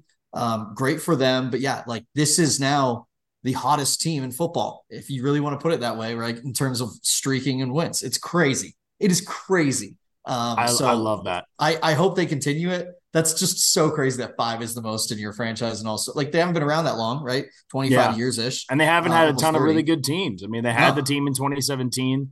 They went to the AFC Championship game. Brunel. And then they had the Brunel team. And they had that a little bit of 08. Byron Leftwich, David Garrard teams. Yeah. But yeah, other than that, it's been a franchise that's been really bad. I'm all in for Jacksonville doing well, okay? Like, Doug Peterson seems to be – and I said this when the Urban Meyer thing was going to shit. I remember it was like week 8, and I was like, they need to – because Doug took the year off, and I was like, they need to go out and they need to bring in Doug Peterson. They need to do right by Trevor Lawrence. And again, Trevor Lawrence hasn't looked incredible, but I think we've seen, like, this Steelers defense is legit. All right. Like, this Steelers defense is the calling card of this team this year. Right. And Mike Tomlin has them playing really good football. 20 points on the Steelers is, especially with how bad that offense is, should be enough to win you football games. And in this case, it was. Scotty, you got any other thoughts here? No, I think they're a really good team, and they're peaking at a good time. The schedule doesn't get any easier. They've got the Niners after both of them are on a bye this week, and then they play each other right after the bye in Jacksonville. So we'll see what that brings. But they got the Bengals and the Ravens both at home this year as well. So it's starting to get. You're looking at the schedule, and it's like, getting a little favorable for a team who, especially last year, like look how well they played when they started getting momentum, playing well. That's when they won games down the stretch. That's what kept them in that game, despite the scoreboard in LA or against LA in the playoffs. So I'm with you, man. I think this is a team that not only because of the 5 wins, they're 6-2, which is one of the best records in the league, but I think this team has something beyond that sort of intangible type of thing that is going to carry them a long way. And a really tough AFC too. And I think they're in much better shape right now than I think the Chiefs are. Especially after this week. So yeah, man, I'm loving what the Jaguars are doing, but I hope week 10 doesn't go well for them. I think before I fully put them into contender category, I need to see the offense click. You know, there was the one game. Yeah, was it the Colts game or something earlier this year that they put up like 38? I forget what game it was. They had one game that they looked really, really good offensively. The Texans game. Everything and else, the Colts, for them, yeah, they've been 37 in each. Everything else has kind of felt a little clunky offensively. But the thing is, Scotty, and I was going to bring up the exact same point that you did, was the one thing about the core members of this team, right? Josh Allen defensively and Trevor Lawrence offensively, right? And what Doug Peterson has done such a good job with. Because they came back and won that game last year against the Chargers, everyone who's on that team right now, who was on that team from last year, they believe, right? You win a game like that, you believe that, hey, we can win any game, no matter, yeah, lasso stuff. Like they believe they're in every single game that they play in, no matter who it is, no matter what the score is, they believe that they can come back and win that game. And that is really, really valuable. Again, it goes to that, learning how to win football games. And this team has done a really good job of that. And if you look around the league, look at the teams that are at the top of the standings everywhere, whether it's the Eagles, whether it's the Cowboys, the Niners, on the AFC, the Chiefs, right, the Jags. Because the offense, there hasn't been one dominant team that has been a cut above everybody else the whole season. All of those teams have won a bunch of weird games. And this might be one of those years where finding ways to win weird games might get you far in the postseason and maybe even give you a chance at the Super Bowl. So shout out to the Jags. The Steelers, again, it's going to be this, like they win a couple, they drop one. They're going to end up right around that 500, that 9 to 10 win mark. They're going to be over 500 by season's end. They have a very easy remaining schedule. And they're probably going to find their way to the postseason. All right. Battle of the 1st and 2nd overall picks here. The Carolina Panthers get their first win of the season. They take down the Houston Texans. Disappointing game from the Texans, who I still think are frisky, but it's important to remember how young this team is. Like CJ Stroud still made a bunch of really good throws in this game, but credit to the Panthers, man. It's hard to win the NFL. And when you get to a certain point, we talked about this with the Lions a couple of years ago, right? In Dan Campbell's first year, when you are one of those teams where you're like 0-6 and you just barely miss, next thing you know, it's 0-7, it starts to snowball. It starts to add up on you, especially since they don't have their first round pick this year. It's even more important for them to steal off a couple of wins. I'm happy for Bryce Young. I'm happy to get that monkey off of his back. I'm bummed. This was one of my 5 locks that I gave last week to try to hope that parlay pulled together. It did not. But yeah, big win for them. The Texans could have put themselves above 500, could have put themselves coming off the bye and a chance to, to be in the mix. They still are, as you said before, they're only a couple games out, but it's a young team. They're going to have up and downs this year, but I was happy to see Bryce Young pull off a win. It was almost a tie. And when I say that is at the end of the 3rd quarter, they were going for 2. They missed it. And then the Panthers kick it at the end. I would have loved that. Like a number 1 versus number 2 tie would have been beautiful. There was just a tie theme in the NFL this week. And I'm just, man, it's been a while since we've had one. We haven't had one yet this year. We need a tie. I'm getting Jonesy. Let me pop my tie bottle. Come on. Yeah, you got it. Yo, you got any of them ties over there, bro? Yeah. Yo, you got any of them ties for me? Like Dave Chappelle meme, like scratching his face. Yo, you got any of them ties? Tie rolling bigums. Wow. I love it. You know what I loved about the end of this game was the edge guy on the game winning kick purposely goes offside twice. First of all, he ended up getting like a free timeout out of it. Yeah. And then the ball ended up, they called a larger penalty on him for like basically obstruction of justice. And and like, I was sitting there going like, oh, this is the moment that Pinheiro misses a 24-yard field goal, isn't it? Oh, I wish. To lose the game. And no, he put it through. But yeah, credit to the Panthers for sticking in this game. It's a tough road, man. Like, see, I loved that stretch of like the 3, 4, 5 games, even when they beat the Jaguars, that the Texans were just letting CJ Stroud cook and uncork him and let him go. And granted, Nico Collins is just back. And so that's part of it. But like, go let him go, man. Like, don't force the running. Like, the running game hasn't worked all year. Why are we going to try to force it now? Like, go let CJ Stroud cook. And then go bolster your offensive line in the draft when you're up in the top 15 at the end of the year. So I want to go see Stroud cook. I get like the shyness of not letting him or not wanting him to get injured, but like, well, and I don't think it's that they're protecting him, because he's had multiple games this year with over 40 attempts in them, right? So it's like they're willing to let him go out there. I think what they're trying to do, and I think this is smart on DeMeco Ryan's part, if I'm correct in my assumption here, obviously I'm not in that locker room. I don't know what they're preaching, but what I think they're doing is I think they're trying to learn how to win football games. Like just what we were just saying about Jacksonville, right? If something's not working out and you have a game plan and you're adjusting it and the Panthers are taking away stuff that you can do throwing the football, find another way to do it. Find another way to get it done, right? And ultimately that's going to be a really useful tool for a guy like CJ Stroud, because there are going to be games where you don't win it throwing the ball 40 times. Sometimes you win it throwing the ball 20, 25 times, but you run the ball for 35 times, right?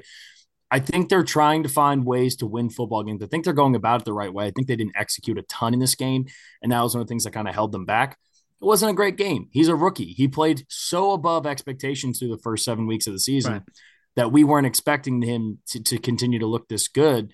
You know, it'd be completely unrealistic to think he would look that good throughout the rest of the game. He obviously did not, and they came up a little bit short. But again, if you're a Texans fan, you're like, we have a franchise quarterback. We have a franchise head coach. We're going in the right direction. Will Anderson's awesome. You're going to continue to build in that direction. All right, last of the 1:00 games, the games that I attended, Eagles 38, Commanders 31. Go Birds. You know, the night. It's bleak for a minute there.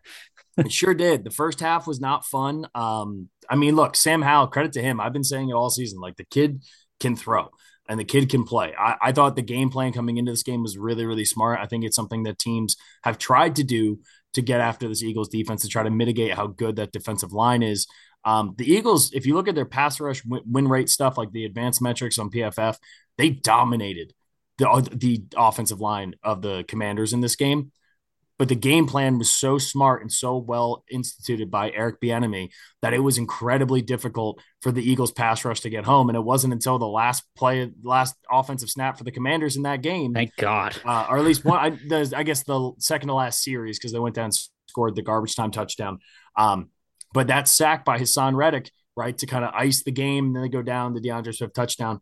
But this is why I think people view the Eagles as the best team in the NFL right now. And it's because, and this was a lot of what they did last year. We talked about this as the season went on last year. They can beat you in so many different ways, right? They find ways to win football games, and it's not always going to work out. And if you look in their last, I think it's their last 5 games right now, the Eagles are -7 in the turnover department. There are very, very few teams that go 4-1 over a 5-game stretch when they are down -7 in the turnover department. But the Eagles have been able to overcome that. And so you think to yourself, hey, if they clean up the turnovers, if they clean up some of the sloppy little mistakes here and there, Jalen's a little banged up with a knee injury. If they can minimize some of those mistakes, and hopefully, you know, because some of the turnover stuff is just luck, right? I mean, there's at least 3 that I can name off during that stretch that were completely fluky turnovers. When the luck turns in this game. Yeah. The tush push fumble. They had 2 fumbles within the 5-yard line, one on the 3, one on the 5-yard line. You can't do that. And yet they still put up 38 points. I mean, there was a world where the Eagles could have scored 52 points in this game, which is crazy. They should have at least scored 45. And yet they still found a way to get it done when it mattered most. Reed Blankenship with a huge interception, and obviously Hassan Reddick with a huge sack there to ice out the game. Jalen Carter leaves this game with a back injury.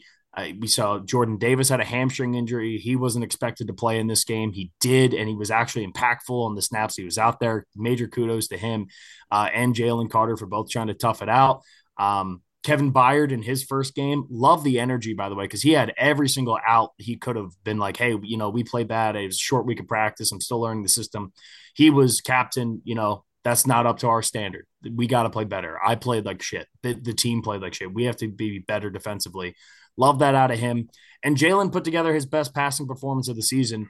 And this is the perfect example of the growth of Jalen Hurts from the guy we saw in 2020 to the guy that we're seeing right now, which is that he could not move. He only ran the ball 4 times in this game. He had one big scramble to pick up a first down. Everything else with Jalen was sitting in the pocket, scrambling a little bit when he needed to, making big time plays. And then obviously the major guy you got to talk about in this game is AJ Brown, 6 consecutive games of 125 yards or more, breaks the NFL record. He is currently, and this is to talk about, you know, offensive scoring's down, but right now in NFL history, Tyreek Hill is 9th all time in receiving yards through 8 games. AJ Brown is 13th. All time. He is at 939 yards to the season at this point. AJ Brown is. Tyreek Hill, I believe, just over 1,000 or just short. I think he's at like 1,003 or something like that. But my goodness, AJ Brown is playing outrageously good football. And then Devontae Smith, 7 catches for 100 yards and a touchdown on his side of it too. It was an ugly game. The Commanders, divisional game, they play us tough. Sam Howell played his dick off.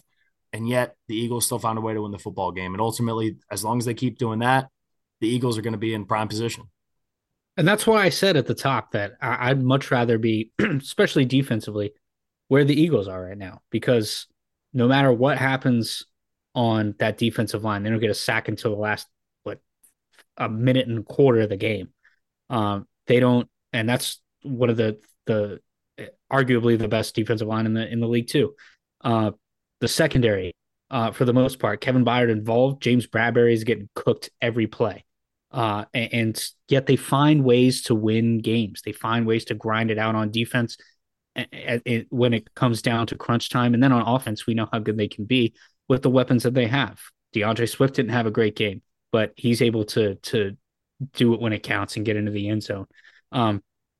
And Jalen Hurts, I think, to your point, Jeff, is a consummate leader in that regard. Not just an elite player, because it's the best throwing game we've seen him have probably all season. But like the ability for him to get in front of those guys on the bench and be like, nope, we're not losing this game.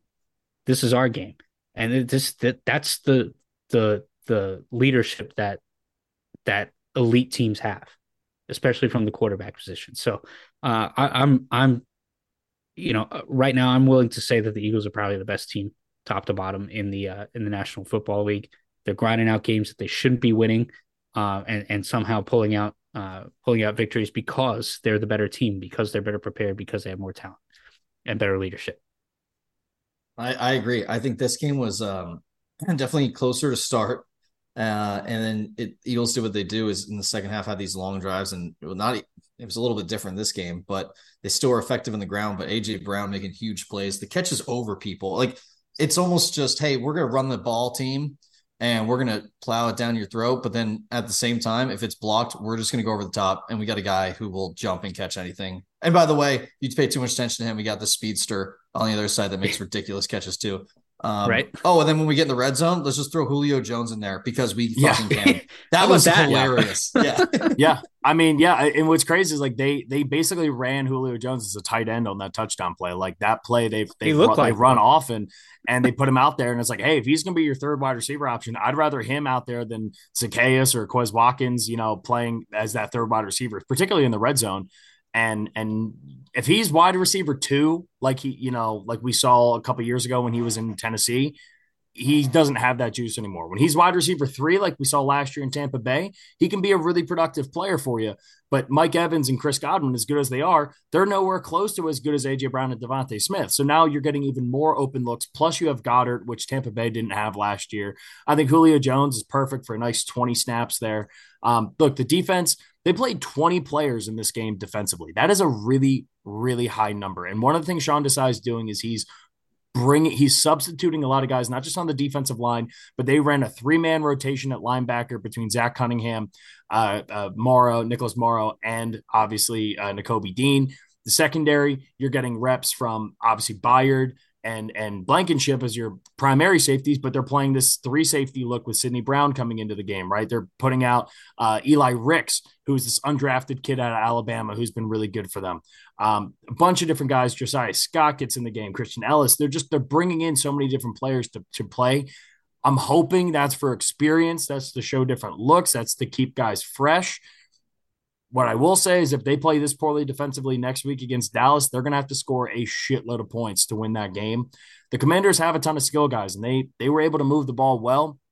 I'm hoping Sean Desai takes from this game, adjusts a little bit, and we see some stuff moving forward. Because James Bradberry and Darius Slay were locked down against the Dolphins, a week ago. And then they get lit up in this game, right? And James Bradberry was bad, but he also made a huge play on a third and long that got the Eagles the ball back, or on a fourth down. Sorry, it was like a 4th and 6, and he almost picked it off. So Bradberry's looking like a 30-year-old cornerback who used to be a top-tier guy is supposed to look, right? He can still give you really, really high-quality reps, but he's going to get burnt a couple of times. I love what you said there, Vito, about how multiple this offense can be, because when Jalen is healthy running the football and you have a fully healthy Lane Johnson and you have a Natsua Opeta playing right guard, you have, Cam Jurgens in there, then that team can run it down your throat because Jalen can keep it, Swift can keep it. You have a better offensive line blocking in front of you. With Jalen banged up and Lane Johnson banged up and you have a backup right guard in there, they're not able to run the football as effectively. And in this game, it proved it, right? They only had, 59 rushing yards in this game. Kenneth Gainwell. He's not a guy that, he's the best pass protection back that the Eagles have, which is why he's playing so many snaps for this team. But, and he was big in the receiving game on that drive before the AJ Brown touchdown catch. But you need better production out of the running back position. But again, if Jalen's banged up and all this stuff, cool, boom, we're going to air raid it out. We're going to find ways to put the ball down and score. It was a big time win. But when you look around the league and you're like, look, the Chiefs just lost to the Broncos, and we'll get to that game in a second, right? You have the Niners going on the slide that they have. You have the Cowboys, losing to the Cardinals. Yeah, the Eagles lost that game to the Jets, no question. But overall, the Eagles have played in like 8 weird games this year, and they've come out on top in 7 of them. There's really only been one fully complete game, and that was the Sunday night game against the Dolphins. The Eagles are better at doing that than anybody else. And if that's what the NFL is going to be this year, if there was one clear-cut team that was 7-1 and had looked way better than the Eagles in all their wins, I would say they're a better team than the Eagles. But there isn't a team like that this year because it's so weird. So shout out to the Birds. They get the job done. Bummer about Grant, too, by the way. Yeah. Any updates you can provide with us here, Vito? How's Grant doing? So luckily he said he's feeling pretty good. We got that through Nick, but it feels better than other, head injuries he's had or anything. But is that on the opening kick? Day by day. Yeah. First drive punt coverage. Yeah. Okay. So they punted early. And so pretty cautious, which is good. That's what you like to see in the NFL. Hopefully he's, it's nothing crazy, but he said his head doesn't hurt like it did before and the others and some stuff. So just good signs. So good signs across the board. Good vibes over there to Philly. Hope for a speedy recovery and hope it's nothing too bad. So love that. All right. We got a few more games we got to get to here. We'll rip through these and get on our way here. Browns, Seahawks win this game 24-20 after a huge first quarter. Love the throwback unis for the Seahawks in this game, by the way.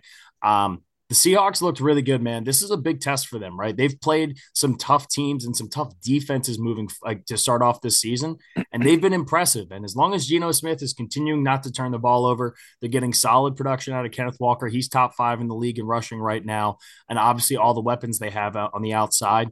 The Seahawks are for real, currently in first place of the NFC West. And remember who told you at the start of the season – don't sleep on the Seahawks to win this division. Just saying, remember who said that. It was me. How we feeling, Scotty? I think we know how you feel about the Seahawks. Vito, what are your thoughts here after a big-time win for them against the Browns? Man, just a complete team. Reminds me like a Big Ten West, like Wisconsin, kind of just like, hey, we're going to slow you down. We're going to run the ball well, run some action off of it. Myles Garrett only had 1 sack. That was the only sack of the day for the Browns. So overall, pretty good. I mean, they were running around a little bit. Geno threw 2 picks, but I think overall Seahawks are a better team than a lot of people think. Again, these two teams were tied going in. at 4-2. I think they're probably both playoff caliber teams. Now the Browns need to figure out their offense, but to your point, the Seahawks feel like a complete team and feel like they can really get it going. I mean, Metcalf and I felt like finally got going a little bit in this game, and there were some positive signs out of that. The rushing was doing pretty well. I think Kenneth Walker III should get the ball more. Like he had 8 carries and averaged 8 yards a carry. Why are we not hammering that? So I think Seattle still has some stuff to figure out, and the fact they won and could be better is pretty impressive. Seattle's never been that though. Like they, apart from Marshawn Lynch, they're going to limit Kenneth Walker. Right they're now, bet Sean Alexander, at this point in the hell, like they've been. I feel like they've been that at like under core. Pete Carroll, like under Pete Carroll. That's what I mean. It's like there's no point, especially in today's NFL. Like there's no risk in giving Kenneth Walker 25 carries a game, especially when you have Zach Charbonnet, who you invested draft capital in, to rotate out and have both of those guys healthy. Kind of like what the Rams had been doing for the last couple of years. I hate them. I hate how good they are because you're right. They are becoming a more complete football team. They got better on defense before they added Leonard Williams. And Boye Mafe's balling out. Their pass rush, which had been a huge question mark through, particularly last year, but even through the first quarter of the season this year, has stepped up. And it only gets better with Leonard Williams there. They might be the best secondary in football. Yeah, too. It might be. Their offensive line's getting healthy. I told you this was a game. I said, look out, Tyler Lockett's going to ball out in this one. He 8 did. Catches, 81 and a touchdown. They're of all the teams that are left on the 49ers schedule, we have to play the Seahawks twice, and I am not looking forward to any of those games. No, those games should be really, really fun. And look, I think from a talent perspective, I still think San Francisco's a much better team. But Seattle's a good team, man. But Seattle, this team is really well coached. And ultimately, like if Geno Smith doesn't turn the ball over twice in this game, it's probably a full-blown rout. And that's the one thing that's going to hold them back is like Geno needs to get back to not turning the ball over like he did last year. And if they can get that version of Geno, I think we're talking about Seattle as a potential like top 2 or 3 seed, especially if they can find out a way to win that division. All right, Vito, basking it, my friend. The Broncos 24, Chiefs 9. You did the fan move.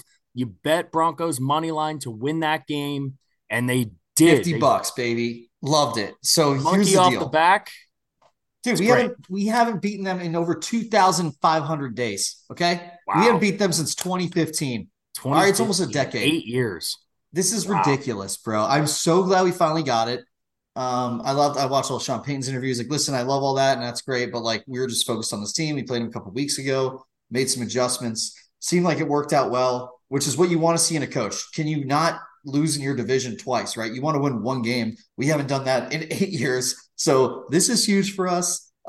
Huge monkey off the back. Obviously, Taylor was not there. Thank you. And for that, and outside of that, I mean, I guess also maybe it's something to do with Mahomes being awfully sick, where he was like had IVs in him all day before, and sounds like he was in a real bad punts and dropped touchdown catches and a lot of stuff. But hey, no touchdowns. So that's a win's a win, right? You don't apologize for a win in the NFL.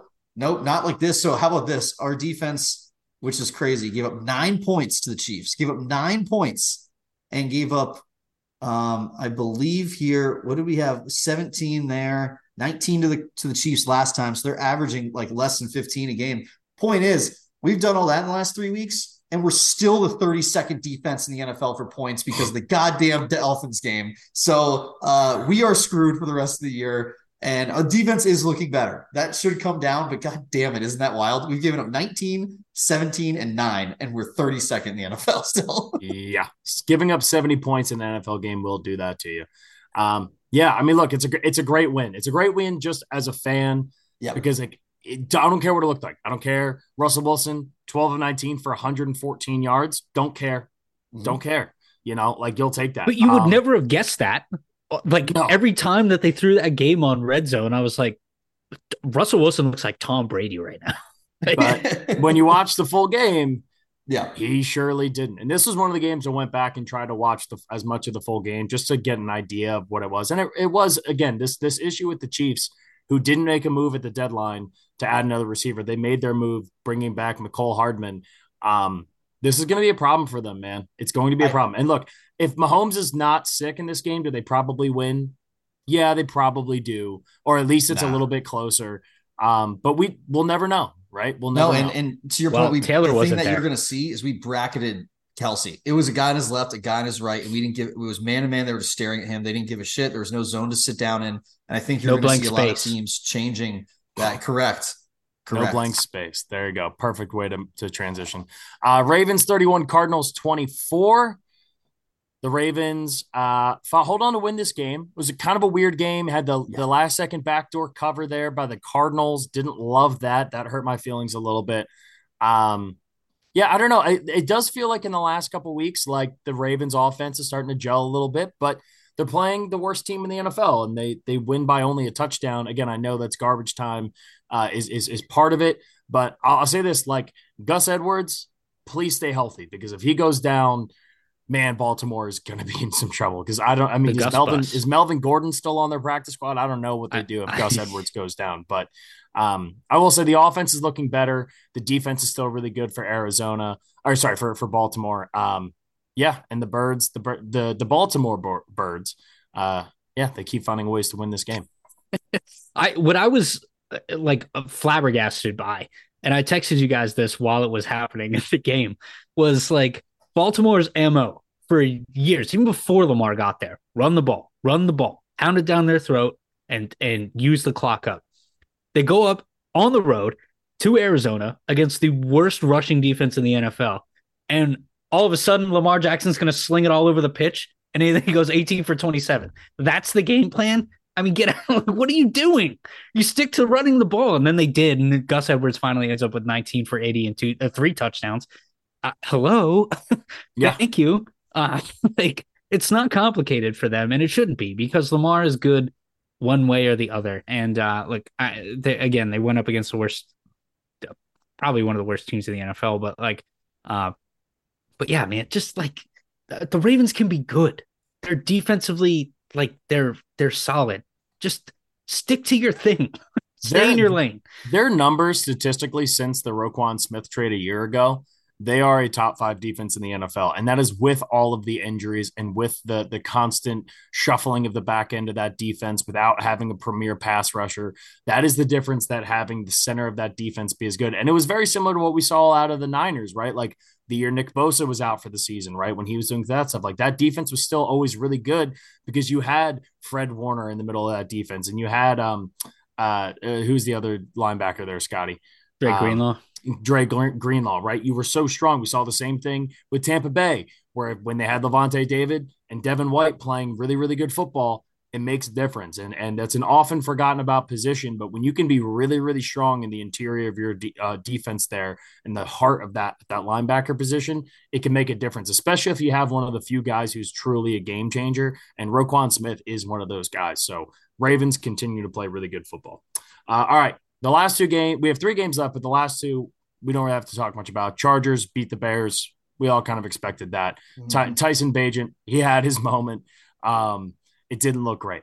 And then Lions, Raiders. Lions find a way to get back on track. They win that game. The Raiders, they're a dumb football team. Devontae Adams is talking about how he doesn't want to be there, wanted to get traded. Bro, you chose to go there. Like he was saying, it wasn't his choice. To leave Aaron Rodgers to go there. Yeah, he was saying it wasn't his choice. I mean, he wanted the money, and which I understand and can respect, right? Especially in the NFL, you work really hard to get really good and then get a chance to be in free agency and hit free agency. And Devontae Adams did, but you don't get to now sit around less than 2 years later and be like, well, I didn't even choose to be here. I was traded here. Bullshit, man. You were the one talking about playing with Derek Carr again. I'm done with the Raiders this year. That's a shit show of an organization with a very cool new stadium. So enjoy the stadium. Also, the Lions are really good. Like Lions they reminded good. Us why they're really good. Yeah, it wasn't a super clean game from them, and yet they still pretty much dominated it. And that's pretty much all you really need to take away from that. But the last game we'll talk about here will be the Bengals and your Niners, Scotty. How are you feeling? 3 in a row. Bengals are back. Bengals looking like the Bengals, which is what I said on Friday's show. But how are you feeling? 3 in a row. Obviously, it's a little sketchy, but I still think there's reasons to be optimistic here.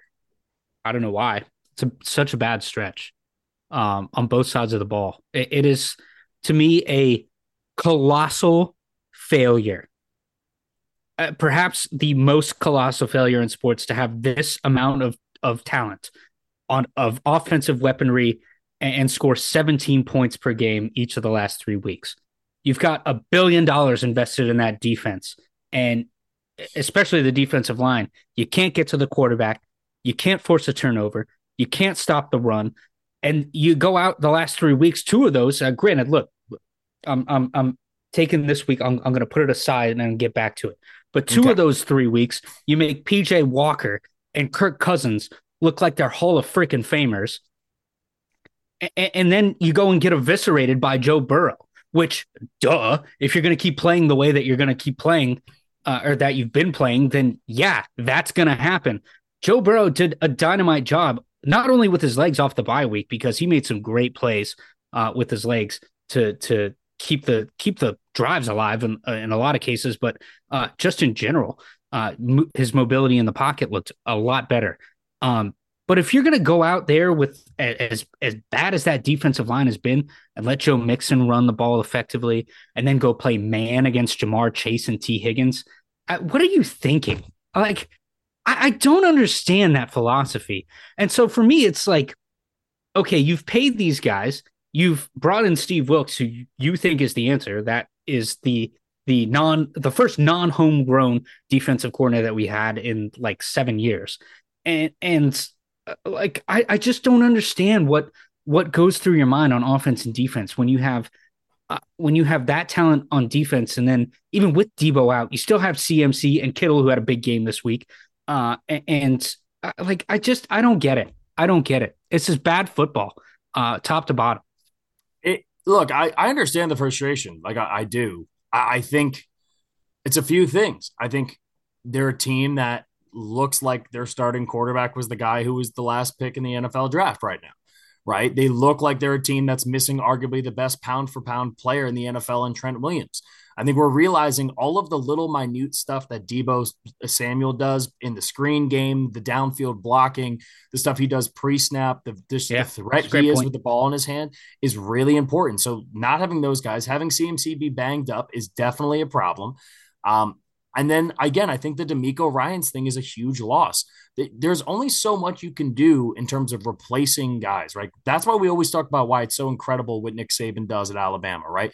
Losing offensive coordinators, losing defensive coordinators, bringing guys in, revamping their career, and then still maintaining that level of success. It is really hard. And the part of the problem when you are that good, and look, I'm dealing with it too with the Eagles, when you have coordinators that are going to go on to be NFL head coaches in other places, it gets exceedingly more difficult to replace them with guys like Brian Johnson from Shane Steichen is a huge step down. That's a big reason why. Part of that has to be, how do you adjust? How do you deal with the injuries? And ultimately, Brock Purdy's been fucking awesome. He shouldn't have played in this game. The fact that he had the concussion last week, got cleared as late as he did to go in this game and then smash his head on the ground again and not get pulled out of that game is absolute malpractice by the NFL. But Purdy is also, even when he's healthy, he's limited, right? And I think ultimately teams with the amount of tape now, because we're coming up on almost a full 16 games, 17 games of Brock Purdy, teams are starting to figure out what his limitations are, what passes he likes, and it's up to him now to take that next step, right? You've been great through your first 14 games and you've had all of these amazing guys around you. Teams are starting to catch up. That's what's going to happen. How does Brock Purdy now go to the next level when he doesn't have Trent Williams, when he doesn't have Deebo Samuel? And I'll say this too, and this isn't a total knock on Brock Purdy, because how many quarterbacks could we say the same thing about where you're arguably your two best players on offense or two of your three best players on offense and your best offensive linemen are out of a game? How many teams are going to win football games like that, especially when they meet up with a Bengals team coming off of a bye, getting healthy, with Joe Burrow looking like the version of Joe Burrow that we've seen before, and a defense that's playing as good a football as we've seen? Cousin Lou, we talked about him on Friday's show. Vito, you weren't here for that, but I named Lou Amarono, whatever his name is, Cousin Lou, because I never know how to say his last name. Yeah. Cousin Lou put up a fucking awesome game plan for this game. And ultimately, it's up to the Niners to figure out, how do you adjust from here, right? How do you – and that's on Kyle Shanahan. And the bye week could not come at a better time, right? Look, because – as poorly as they played over the last three games, you still have to play the Jaguars on the road coming out of the bye. They stink on the road. You got to go play the Eagles on the road. You've got the Ravens coming up later in the season, and you've got the Seahawks twice. That's a tough stretch. 5 huge games in the back half of the year that if you play like this, you're not going to the playoffs. No, and these were games that were really valuable for them to have won. Because, and again, part of that is injury, but because the Eagles and the Cowboys are going on really tough stretches coming up in this part of the season. And so, yeah, now we lost another game of ground on the Eagles. But if you figure it out, the Eagles have the hardest remaining schedule in the NFL, and the Cowboys have a really, really difficult remaining schedule. So you hope that both of them cancel out a game against each other. You hope the Eagles go on a bit of a skid. And next thing you know, you're right back in it. And Kyle Shanahan is a good enough coach, but this is unfortunately the truth of when you have one of those like guys. We talked about it with McVay after he lost the Super Bowl, and it took him a couple of years to get back. When you have one of those guys that the league gravitates around, that pulls all the coordinators, who's looked at as this guru, this catch-all who can fix everything, when it doesn't work, they get all of the blame and they get all of the pressure that comes with that. And that's a really hard thing to overcome. I still think the Niners are going to do that. The Niners are too good. I still think the Niners win that division. I still think the Niners are going to be a bitch to play, and they're going to have all of their energy and hate coming towards the Eagles in that game in the beginning of December. But in the meantime, you got to figure out a way to get Brock Purdy ready. And 2 weeks, like you said, hitting the bye week, this is a perfect time to do that. Vito, any other thoughts you want to throw into this game? Not really. No, this. I sorry, Scotty. I'll spare you. I don't know. This is. Are you hitting panic button? I ranted enough for the both of us. I'm close. Like if they go out in Jacksonville in Week 10 after the bye and do the same thing that they've been doing over the last 3 weeks, I'm fully hitting it. Okay. All right. We got a panic button watch for the Niners over here. I like that. And and honestly, Scotty, I think that's fair. That's fair. I do. But we'll see. We'll see what happens here. All right. That's the pod for the day. Thank you, everyone, listening. Thank you, Scotty and Vito, as always. We will be back later in the week. Week 9 coming up. Some really good games at the top and then a whole bunch of shit underneath it, which means it's either going to be an awesome weekend of football or it's going to be super, super disappointing, where all the shitty games end up being really fun and competitive and the good games are blowouts, or everything's really fun and crazy. So I'm excited for it. It's always a good week. Week 10 in college football as well. That's starting to heat up. So everyone get your popcorn ready. We got plenty of... Nice. First college football rankings coming out later today, too. Yes, the college football CFP rankings. Watch. So for Scotty and Vito, I'm Jeff. Thank you all for listening. As always, we love y'all. We will talk to you guys later in the week. Take it easy, everybody.